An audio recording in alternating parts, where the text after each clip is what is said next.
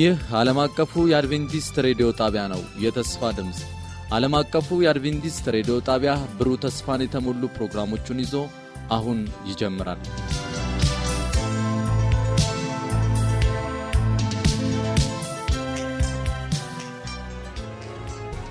በጌታ የተወደዳችሁ የእግዚአብሔር ወገኖች ሰላም ለእናንተ ይሁን።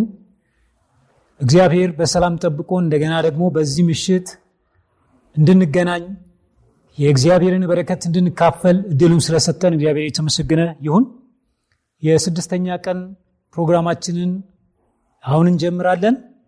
ፓስተር ተመስገን ቡልቲ የዛሬውን መልእክት ይዘውልን ይቀርባሉ። ምናልባት እሳቸውን ለማታውቁ በቤተ ክርስቲያናችን በዋናው መስሪያ ቤት ማለት ነው የዚህ የ Hope Channel ኢትዮጵያ አገልግሎት ዘርፍ ዋና ኃላፊ በመሆን የሚያገለግሉ ናቸው። በ ministerial እና በተለያዩ ሌሎች ደግሞ ዲፓርትመንቶች ላይ የሚያገለግሉ ናቸውና እሳቸው እንደተለመደው የእግዚአብሔርን ቃል ያካፍሉናል። ከአሸናፊዎች በላይ በሚል ርዕስ ዛሬም ምሽት ፕሮግራማችን ይቀጥላል ማለት ነው።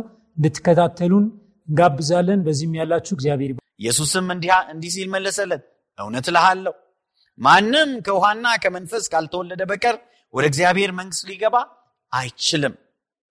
ከስጋ የተወለደ ስጋ ነው፣ ከመንፈስም የተወለደ መንፈስ ነው። ዳግመኛ መወለድ አለባችሁ ስላልኩ አትገረም።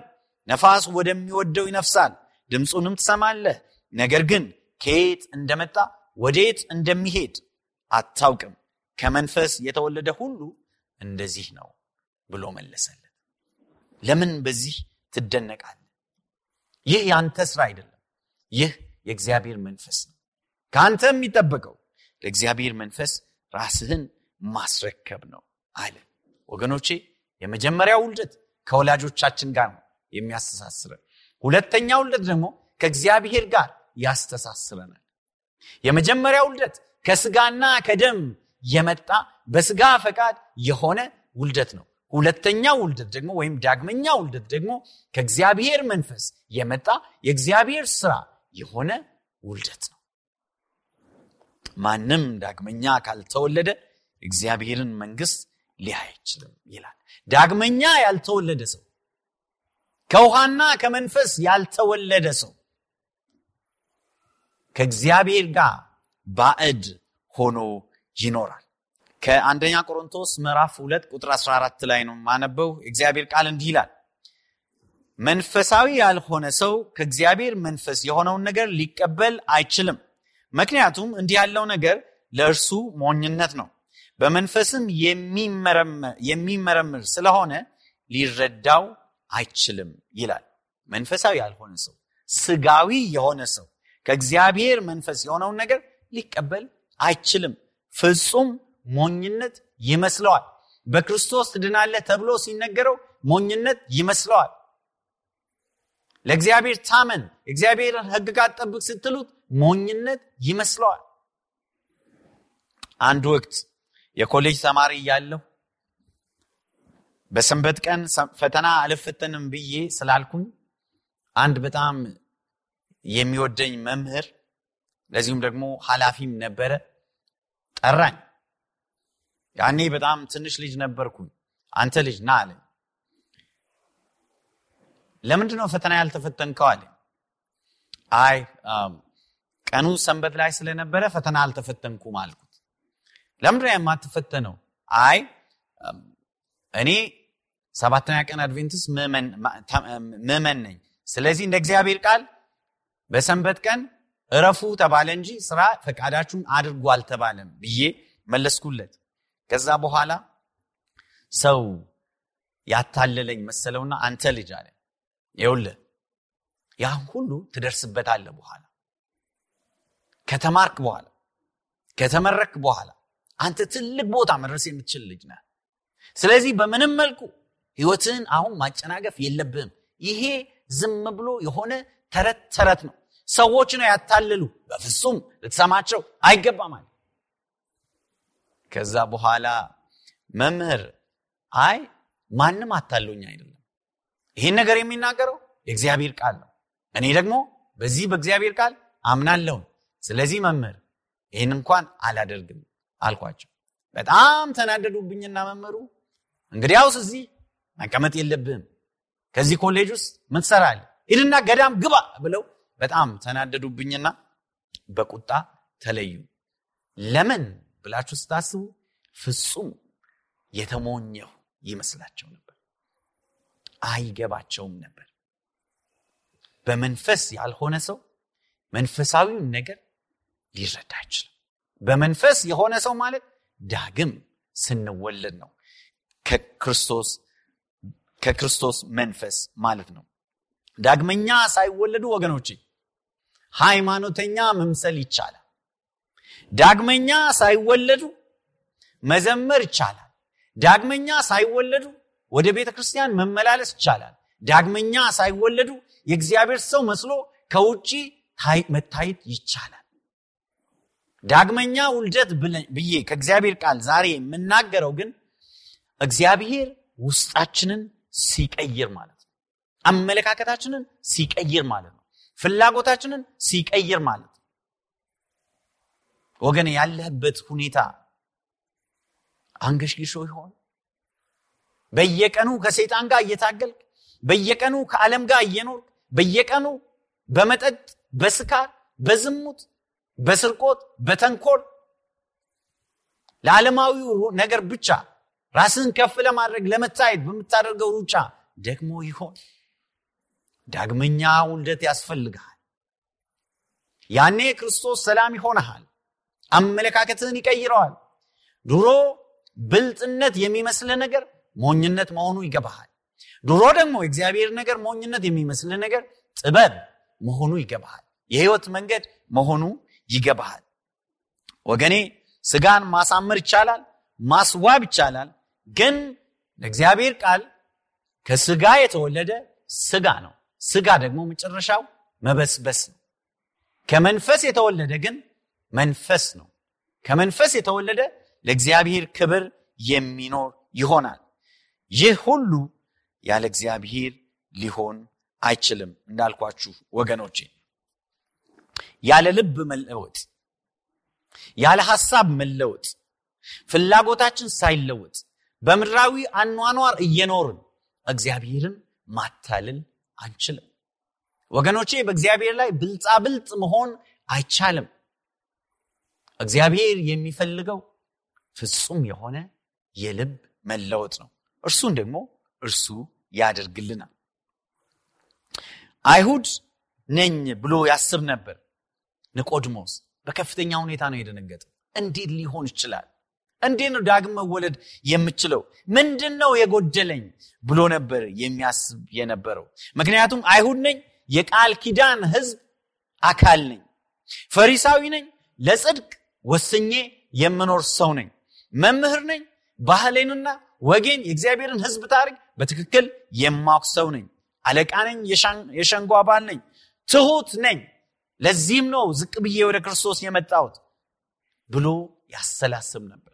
ነገር ግን ኢየሱስ እንደገና ካልተወለድክ የእግዚአብሔርን መንግስት ልትወርስ አትችልም አለው። ወገኖቼ እንዳልኳችሁ ዳግም ውልደት አማራጭ አይደለም። ወደ እግዚአብሔር መንግስት መግባት የሚፈልግ ሰው ለመንፈስ ቅዱስ ሊፈቅድ ይገባል። ልቡን እንዲቀይረው፣ ሐሳቡን እንዲቀይረው፣ አመለካከቱን እንዲቀይረው። ስለዚህ አማራጭ አይደለም፣ አስፈላጊ የክርስትና መንገድ ነው እንጂ። ሁለተኛው ነጥብ ዳግም ውልደት ከእግዚአብሔር ነው እንጂ ከሰው አይደለም። ወገኖቼ ሰው ራሱን መቀየር አይችልም። ትሞክሩ ይሆናል፣ ትታገሉ ይሆናል። ሺህ ጊዜ ብትታገሉ፣ ሺህ ጊዜ ብትሞክሩ በራሳችሁ ኃይል መልሳችሁ ትወድቃላችሁ። እግዚአብሔር ቃል እንደሚናገረው ሰው ብቻውን አይበረታም። እግዚአብሔር ያልረዳው ሰው አያሸንፍም። ስጋን ድል አያደርግም። ሰይጣንን ድል አያደርግም። ልብ በሉ። በታላቁ ተጋድሎ ውስጥ እንዳለን ልብ በሉ። ጳውሎስ እንኳን በሮሜ ምዕራፍ ሰባት ላይ ከዚህ ሟች ስጋ ማን ይለየኛል አለ። ከዚህ ሟች ስጋ መልካም ማድረግ እየፈለግኩ ክፉ ነገር ሳደርግ እገኛለሁ። መፈልገውን አላደርግም። ማን ይለየኛል? ከዚህ ከዚህ ጎስቋላ እኔ ምን አይነት ጎስቋላ ሰው ነኝ አለ። ነገር ግን እግዚአብሔር የተመሰገነ ይሁን። በክርስቶስ ኢየሱስ በኩል እግዚአብሔር አዲስ ሰው ያደርገኛል አለ። ክብር ለእግዚአብሔር ይሁን። የሚለውጠን የሚያቆመን እግዚአብሔር ነው። እኔ ክፉ ሰው ነኝ እኔ ክርስቲያን መሆን አልችልም። እኔ መለወጥ አልችልም። እኔ ትሁት መሆን አልችልም። እኔ ደግ መሆን አልችልም ብለህ በፍጹም ተስፋ አትቁረጥ። በፍጹም ሰይጣንን አትስሚው። የሰይጣን ሐሰት ነው ይሄ ውሸቱን ነው ይሄ። እዛው ይዞ ሊያስቀር የሚያደርገው የውሸት ፕሮፓጋንዳ ነው በፍጹም ልንቀበለው አይገባም። ክርስቶስ ኢየሱስ ይለውጣል። ሐሳብን ይለውጣል። ፍላጎትን ይለውጣል አካሄድን ይለውጣል ህይወትን ይለውጣል ባህርን ይለውጣል እንደዚሁም መዳረሻችንን ይለውጣል። ክብር ለእግዚአብሔር ይሁን። ስለዚህ በምንም መልኩ እጅ እንድትሰጡ አይገባም ወገኖቼ። በዮሐንስ ወንጌል ምዕራፍ አንድ ላይ የእግዚአብሔር ቃል እንዲህ ሲል ይናገራል። የዮሐንስ ወንጌል ምዕራፍ አንድ ከቁጥር 12 ላይ አነባለሁ። ለተቀበሉትና በስሙ ላመኑት ግን የእግዚአብሔር ልጆች የመሆን መብት ሰጣቸው ይላል ክርስቶስ ኢየሱስ። ወደ ወገኖቹ መጣ። ወገኖቹ አልተቀበሉትም። ለምንድነው ያልተቀበሉት? በትዕቢት። ለምንድነው ያልተቀበሉት? እኛ የእግዚአብሔር ህዝብ ነን ሌላ ምንም መዳን አያስፈልገንም ብሎ ያስቡ ነበር። ወገኔ ቆም ብላ አስብ። ስም አይደለም የሚያድነው። የሚያድንህ ከጌታ ከኢየሱስ ክርስቶስ ጋር ያለህ ግንኙነት ነው መንፈስ ቅዱስ በልብህ መኖር አለመኖሩ ነው። ዳግም መወለድ አለመወለድህ ነው የሚያድንህ። ዜግነትህ አይደለም የሚያድንህ። የሃይማኖት ድርጅትህ አይደለም የሚያድንህ። የሚያድንህ ከእግዚአብሔር ጋር ያለህ ከመንፈሱ ጋር ያለህ ቁርኝት ነው። ለተቀበሉትና በስሙ ላመኑት ግን የእግዚአብሔር ልጆች የመሆን ስልጣን ሰጣቸው ይላል። የእግዚአብሔር ልጆች። እነዚህም ከእግዚአብሔር ተወለዱ እንጂ ከደም ወይም ከስጋ ፈቃድ ወይም ከወንድ ፈቃድ አልተወለዱም ይላል። ከእግዚአብሔር የተወለዱ ናቸው። በክርስቶስ ያመኑት የእርሱን የመዳን ስጦታ እሺ ብለው እጃቸውን ልባቸውን ዘርግተውና ከፍተው የሚቀበሉት ከእግዚአብሔር የተወለዱ ናቸው። እግዚአብሔር እንደገና ይሰራል። ሸክላ ሰሪ ሸክላውን እንደገና ከፈለገ ሰባብሮ ከፈለገ ጭቃውን እንደገና የፈለገ ቅርጽ አድርጎ እንደሚሰራ ሁሉ እግዚአብሔር እኔንና እናንተን እንደ ፈቃዱ ሊሰራ ይችላል። ስለዚህ ወገኔ በምንም ተአምር በእግዚአብሔር ተስፋ አትቁረጥ። እግዚአብሔር መልካም ነው። እግዚአብሔር በሚገርም ሁኔታ ይለውጣል። ዮሐንስ 3 ስምንት ላይ ጌታ ኢየሱስ ለኒቆድሞስ እንዲህ አለው ንፋስ ወደሚወደው ይነፍሳል አለ። ነፋስ የሚያደርገውን ስራ ውጤቱን ነው የምታየው አለ። እንደዚሁ እግዚአብሔር መንፈስ ሲለውጥህ ታያለ ሌሎችም ሰዎች እስኪገረሙ ድረስ። መንፈስ ቅዱስ ወገኖቼ በትክክል ይለውጣል። ሮሜ ምዕራፍ 8 ከቁጥር አምስት ጀምሮ ያለውን እግዚአብሔርን ቃል ላንብላችሁ ወዳለውን ሮሜ 8 ከቁጥር አምስት ጀምሮ የእግዚአብሔር ቃል እንዲህ ይላል እንደ ስጋ የሚኖሩ ልባቸውን በስጋ ፍላጎት ላይ ያሳርፋሉ ይላል። እንደ ስጋ የሚኖሩ ሰዎች ልባቸውን በስጋ ፍላጎት ላይ ያሳርፋሉ። እንደ መንፈስ የሚኖሩ ግን ልባቸውን በመንፈስ ፍላጎት ላይ ያደርጋሉ። የስጋን ነገር ማሰብ ሞት ነው። የመንፈስን ነገር ማሰብ ግን ህይወትና ሰላም ነው። ለኃጢአት የተገዛ አእምሮ ከእግዚአብሔር ጋር ጠበኛ ነው ይላል ከእግዚአብሔር ጋር ጠበኛ ነው። ለእግዚአብሔር ህግ አይገዛም መገዛትም አይችልም። በስጋ የሚመሩትም እግዚአብሔርን ማስደሰት አይችሉም። ዳግም ያልተወለዱ ሰዎች መንፈስ ቅዱስ ልባቸውን ያልቀየራቸው ሰዎች በምንም መልኩ እግዚአብሔርን የሚያስደስት ህይወት መኖር አይችሉም። ምክንያቱም ሀሳባቸው ጊዜ በምድራዊ ነገር ላይ ነው። ልባቸው በምድራዊ ነገር ላይ ነው። እዚሁ መበልጸግ ነው የሚፈልጉት እዚሁ ገናና መሆን ነው የሚፈልጉት።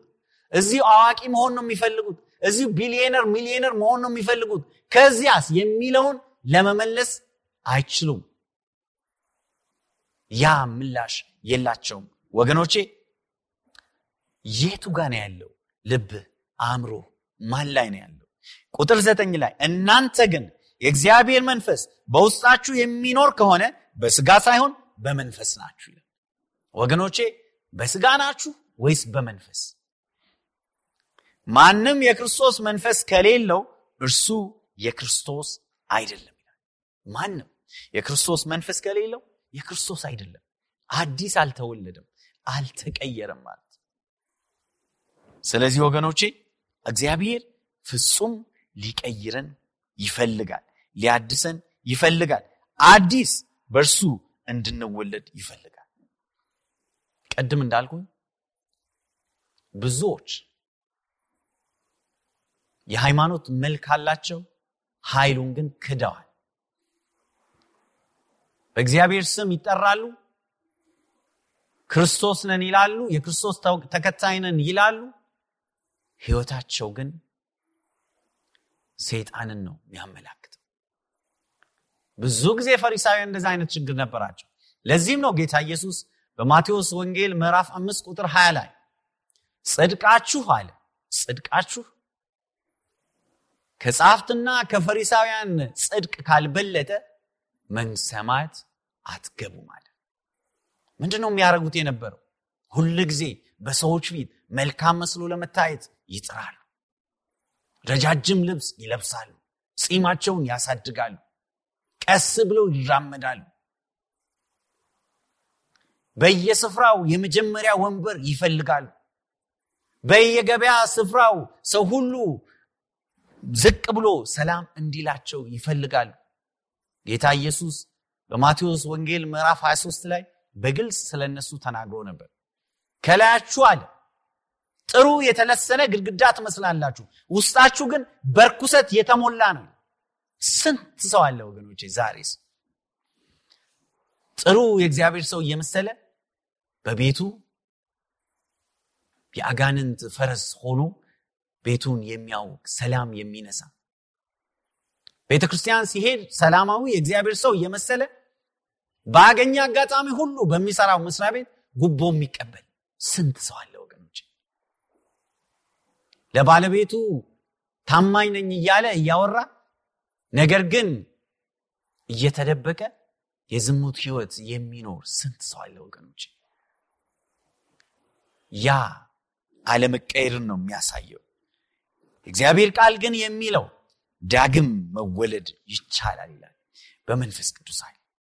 ከመጽሐፍ ቅዱስ ስንመለከት ጳውሎስ ክርስቶስ ኢየሱስ ሲገለጥለት መንፈስ ቅዱስ በእርሱ ላይ ሲወርድ ሌላ ሰው ሆነ። ራሱን አዋረደ ዝቅ አለ። ድሮ እኮራበት የነበረውን ሁሉ አለ እመካበት የነበረውን ሁሉ አለ እንደ ጉድፍ እቆጥራለሁ አለ። ወደር የሌለውን ጌታዬን ኢየሱስ ክርስቶስን አመልክ ዘንድ አገኝ ዘንድ ሁሉንም እተዋለሁ አለ። ልቡ የተቀየረ ሰው እንደዚህ ይሆናል ወገኖች ከንግዱ በላይ ኢየሱስን ያስቀድማል። ከሀብቱ በላይ ኢየሱስን ያስቀድማል። ከስልጣኑ በላይ ኢየሱስን ያስቀድማል። በማንኛውም ሰዓት ለእግዚአብሔር ክብር ይኖራል። በመጨረሻ አንድ ታሪክ እነግራችሁና ጨርሳለሁ። አንድ ካነበብኩት መጽሐፍ የሩሲያ ሀገር በድሮ ዘመን ታዋቂ ደራሲ ሊዮ ቶልስቶይ የሚባል ሰው ከዚህ በፊት በሌላ ስፍራ ሳገለግል ይህን ታሪክ ተናግሬያለሁ። ሊዮ ቶልስቶይ በጣም የታወቀ ጸሐፊ ነው። ጌታ ኢየሱስ ክርስቶስ በማቴዎስ አምስት እስከ ሰባት ላይ ያለውን የተራራውን ስብከት ትምህርቱን አነበበ። የሚገርም ነው። ዳግም የተወለደ ሰው የሚያደርጋቸው ነገሮችን ጌታ ኢየሱስ ክርስቶስ እዛ ላይ ያስቀምጧል ጠላት ወዳጅን ውደድ ጠላትህን ጥላ ተብሎ ተጽፈዋል እኔ ግን እላችኋለሁ ጠላትህን ውደድ። ቀኝ ጉንጭህን ለሚመታ ግራህንም አዙርለት አንድ እርምጃ እንድትሄድለት ወይም አንድ ምዕራፍ እንድትሄድለት የሚጠይቅህን አንተ ደግሞ ሁለተኛውን ድገምለት መጎናጸፊያን ለሚወስድብህ አንተ ደግሞ እጀጠባብህን ደግመ ስጠው ብሎ ጌታ ኢየሱስ ሲናገር በጣም ገረመው። ሲያጠና በጣም ገረመው ሊዮቶልስቱ። ከዛ እንዲህ አለ፣ ሀብቴን በሙሉ ሸጬ ለድሃ መስጠት አለብኛል። ሀብቱን በሙሉ ሸጦ ለድሃ ሰጥ የጻፋቸውንም መጽሐፍት በብዙ ሺዎች የሚቆጠሩትም ኮፒራይቱንም ጭምር ለድሆች ሰጠ። እኔ በቃ ለእግዚአብሔር እኖራለሁ አለ። በጣም መልካም ነበር ወገኖቼ እንደዛ ማድረጉ። ሰዎች ሸክም ሲሸከሙ ሲያይ አንስቶ ይሸከምላቸው ነበር። ነገር ግን በሚያሳዝን መልኩ ህይወቱ ሙሉ በሙሉ አልተለወጠም ነበር። እንደ ኔልሰን ማንዴላ፣ እነ ማህተማ ጋንዲ፣ እነ ማርቲን ሉተር ኪንግ Jr እነኛ በሙሉ የእርሱን ፍልስፍና ነበር የተከተሉት። የክርስቶስን መንገድ ተከትለን ነው አመፅን የምንቃወመው ብለው ራሳቸውን ዝቅ አድርገው አመፅን ይከላከሉ የነበሩ ሰዎች ሊዮ ቶልስቶይ በጻፋቸው መጽሐፍት ላይ ተመስርተው ነው። ይሁን እንጂ ግን ሊዮ ቶልስቶይ በቅርበት የሚያውቁት ሰዎች በተለይ ባለቤቱ ስለ እርሱ በመጨረሻ ላይ የጻፈችው የሚያሳዝን ነበር። ለሰው ለመታየት ሲል እነኛን ሁሉ ያደርግ ነበር ትላለች። እኔ ግን አለች ሰላሳ አምስት ዓመት አብሬው ስኖር እንዳሰቃየኝ ነው ያኖረኝ። አስራ ስድስት ልጆች ስወልድለት አንድ ቀን ረድቶኝ ልጆቼን ይዞልኝ ውሃ ቀብሎኝ አያውቅም ትላለች። ደግነቱን ሌላ ሰው ያወራል፣ በቤቱ ግን ደግነት የሚባል ነገር አይስተዋልበትም አለች። በጣም የሚያሳዝን ነገር ምን ማለት ነው? ይህ ሰው የመጽሐፍ ቅዱስን አስተምሮ ቲዎሪውን በትክክል ሰምቶታል፣ አንብቦታል፣ ጽፎታል፣ አስተምሮታል። ነገር ግን ወገኖቼ አልኖረበትም፣ አልተለወጠም፣ ዳግም አልተወለደም። ወገኖቼ ዛሬ ማታ ሁለት ጥሪ ነው ማቅረብ የምፈልገው። አንደኛው በእግዚአብሔር ቤት የምንኖር ሰዎች በእግዚአብሔር ቤት ረጅም ጊዜ የኖርን እግዚአብሔርን የተለማመድን ራሳችንን የምናታልል ብንኖር ከኃጢአት ጋር ተዳብለን የምንኖር የእግዚአብሔር መንፈስ የማይገዛን ሰዎች ብንኖር ራሳችንን መቼም እናውቃለን። ስለዚህ ወገኖቼ ንስሐ የምንገባበት ቀን ነው። ንስሐ እንግባ በእግዚአብሔር ፊት። ሁላችንም ጻድቃን አይደለም፣ ኃጢያንን። ነገር ግን የኢየሱስ ክርስቶስ ደም ያነጻል። ይሁን እንጂ የሽሩሩ ኃጢአት ሊገዛን አይገባም። ታቀዋለ ታቂያለሽ ምን ከእግዚአብሔር እያራቀሽ እንደሆነ ምን ያክል እየቀለድክ እንደሆነ ይገባ ይሆናል። ወገኔ እግዚአብሔር ቃል በገላትያ ምዕራፍ 6 ቁጥር 7 ላይ እንደሚናገረው በእግዚአብሔር አይዘበትበትም፣ ሰው ሁሉ የዘራውን ያጭዳል ይላል። ስለዚህ ወገኔ በእግዚአብሔር ስም እየተጠራ በእግዚአብሔር ቤት እየኖርክ ምናልባትም በእግዚአብሔር ቤት እያገለገልክ ነገር ግን ለእግዚአብሔር ፈቃድ የማትኖር ልብ ያልተለወጠ ዳግም ያልተወለድክ ወንድም ወይም ያልተወለድ እህት ብትኖሪ ንስሐ እንግባ፣ ወደ እግዚአብሔር እንመለስ። ሁለተኛው ጥሪ ያላችሁበት ህይወት በጣም ከእግዚአብሔር የራቀ እግዚአብሔርን ባለማወቅ የምትመላለሱ ህይወት ከነገ ዛሬ ይሻላል በማለት አንዱ ችግር ሲያልፍ ሌላው የሚተካባችሁ። በዚሁ ምድር መክበር የምትፈልጉ ያለ ክርስቶስ የምትኖሩ ልባችሁ በክፋት የተሞላ አእምሯችሁ ምድራዊ የሆነ ሐሳባችሁ ምድራዊ የሆነ ጌታ የልባችሁ ጌታ የህይወታችሁ ንጉስ ያልሆነ ብትኖሩ ባላችሁበት ሁሉ ክርስቶስ ኢየሱስ ዳግመኛ እንድትወለዱ ወደ መንግስቱም እንድትገቡ ጥሪ ያቀርብላችኋል። ይህን ጥሪ እንደ ዋዛ ትመልከቱት ማን ያውቃል ሌላ እድል ላይኖር ይችላል። ማን ያውቃል ምን ያክል ጊዜ እንዳለን አናውቅም። ስለዚህ ወደ ክርስቶስ እንመለስ። ጌታ እንደገና ይሰራናል፣ ይለውጠናል፣ ለመንግስቱ ገጣሚ ያደርገናል። እግዚአብሔር ጸጋ ይህንን ውሳኔ እንድንወስን ከሰማይ ይርዳል። እግዚአብሔር ከእናንተ ጋር ይሁን። ጸሎት በማድረግ እጨርሳለሁ። እንጸልይ። ታላቅና የተከበር ከአምላካችን እግዚአብሔር የሞተውን ማስነሳት የሚቻልህ የተቆረጠውን መቀጠል የሚቻልህ የተሰበረውን መጠገን የሚቻልህ ጌታ ምንም ያክል ደካሞች ብንሆን ፍቅርህን እንተማመናለን። ምንም ያክል ካንተ ራቅን ብንሆን ደምህ ያነጻናል እናምናለን። ስለዚህ ጌታ ሆይ በፊትህ የበደልን ያሳዘንን ሁሉ ይቅርበልን። ጌታ ሆይ ይህን ቃልህን የሚሰማ ማንም ዳግም ያልተወለደ ሰው ቢኖር በክርስቶስ ኢየሱስ ደም እንድታጥበው ልቡን እንድትከፍትለት እጁን እንድትይዘው ጌታ ሆይ ዳግም እንዲወለድ ከስጋ ሳይሆን ከመንፈስ እንዲወለድ መንፈስ ቅዱስህ በላዩ ላይ እንዲያርፍ እለምንሃለሁ። ልብህ እንዲከፈትለት እለምንሃለሁ። ጠላት ዲያብሎስ እየጨቆነው የያዘው ሰው ቢኖር በወጥመድ ስር በሸክም ስር ያለ ቢኖር በክርስቶስ ኢየሱስ ስም ያ ቀንበር እንዲሰበር እለምንሃለሁ። ወጥመዱ እንዲበጠስ እለምንሃለሁ። ህዝብህን ነፃ አውጣ ጌታ ሆይ እባክህን ህዝብህ ይዳን፣ መምጣህ ደርሷልና። እነሆ በደጅ ቆሜ አንኳኳለሁ ብለሃል። እነሆ በደጅ ቆመ ስታንኳኳ ልቡናችንን እንድንከፍትልህ እርዳን። ይህን ቃል የሰማ አንድም ሰው እንዳይጠፋ ለምንሃለሁ። ክብር በሰማይም በምድርም ላንተ ይሁን፣ በጌታ በኢየሱስ ስም አሜን። ስለነበረን መልካም ጊዜ እግዚአብሔር የተመሰገነ ይሁን።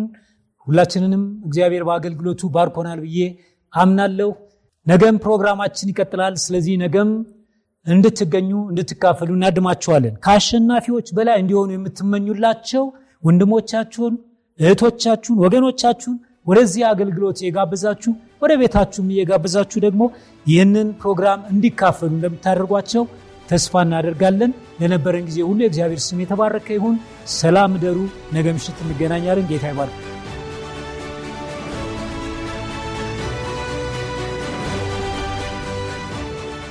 በነበረን ቆይታ እንደተባረካችሁ ተስፋ እናደርጋለን። ቀጣዩን ክፍል ይዘን እንደምንቀርብ ቃል እንገባለን። ለሚኖራችሁ ማንኛውም አስተያየት የስልክ መስመራችንን 0115511199 የውስጥ መስመር 242 ወይም 243ን መልእክት ሳጥን ቁጥራችንን ዓለም አቀፍ አድቬንቲስት ሬዲዮ የፖስታ ሳጥን ቁጥር 145 አዲስ አበባ በማለት ደውሉልን፣ ጻፉልን ስንል ልናስተናግዳችሁ በደስታ በመጠባበቅ ነው። ጌታ ኢየሱስ ይባርካችሁ።